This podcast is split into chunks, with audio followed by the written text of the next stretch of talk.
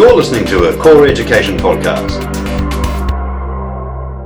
Kia ora, my name's Anaru White. I'm a facilitator of Core Education and I'm joined by Alana King, who's also a facilitator at Core Education and a Google certified teacher. Alana, I guess one of the things that we've been talking about lately is uh, Google Apps for Education and for this podcast, I reckon we can talk about why go Google. Yeah, lots of schools are. What do you think?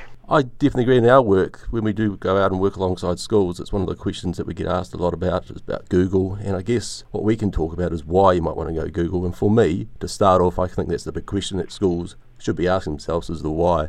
And it might come back to the New Zealand curriculum. And for me, you think about the vision of the uh, NZC about being confident, connected, actively involved lifelong learners. That's the New Zealand curriculum, but also uh, centralise it, personalise it. There's the school values, the school vision that they have as well. And if they're talking about being collaborative, being connected, Google Apps for Education is definitely a great place to start. How, how does that collaboration work in a school through Google?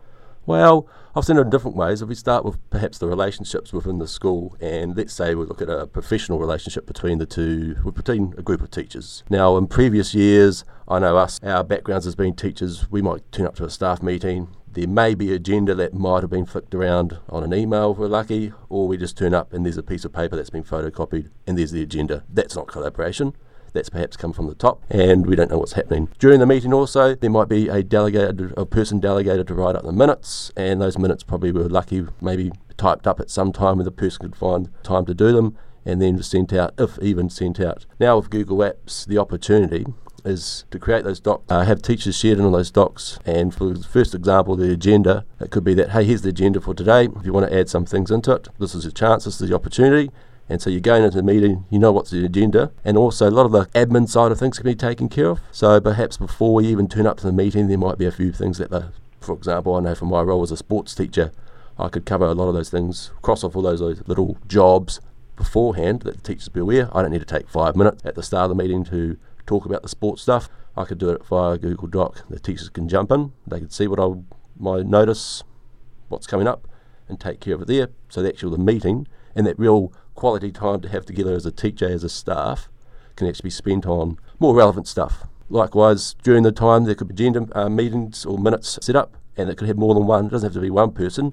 It could be a collaborative doc where everyone jumps in, writes notes, adds to the minutes as well. And that's just probably the start there that I can just think for that relationship. What do you think about the next step when we go into the classroom? That's a practical example for teachers in their professional practice. What about in the classroom, Elena? I particularly think as a teacher, I would start with something like Google Docs, where the children and the teacher can collaborate on a story. I really like the idea of the revision history in a Google Doc, so you can see the progress of a child.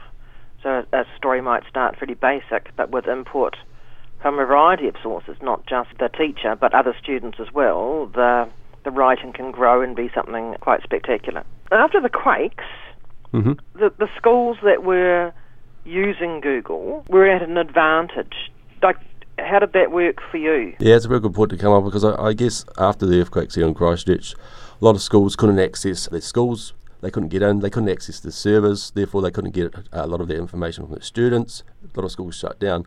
The schools that were on Google and probably just to take a step back because Google is saved in the cloud and everything uh, can be accessed anytime, anywhere then those schools were able to carry on uh, with their teaching programs. They were able to keep in touch with their uh, students as well via systems they had placed, for example, their email or Gmail. They might have had uh, shared docs that they'd set up or even classroom blogs that they could just keep access.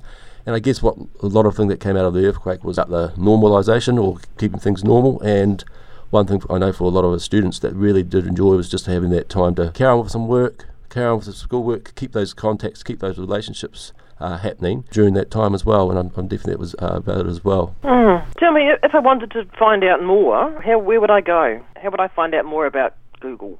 Well, Google. exactly, and I, I guess one of the kind of most common sayings out now is just to Google it. I know Google has a lot of really good online resources, and I guess for us in our journeys along the Google Apps education, we've done a lot of our own kind of study, and there's plenty of online communities out there uh, to get support on Google Plus, the virtual learning network as well. But I guess one thing that I really enjoyed working alongside you has been the core enable courses as well. And mm. I think that one that we did at the start of the year where we had teachers at different levels, some who had signed up for Google, some who hadn't as well, and just having those discussions about where they were at and why they might want to go Google as well.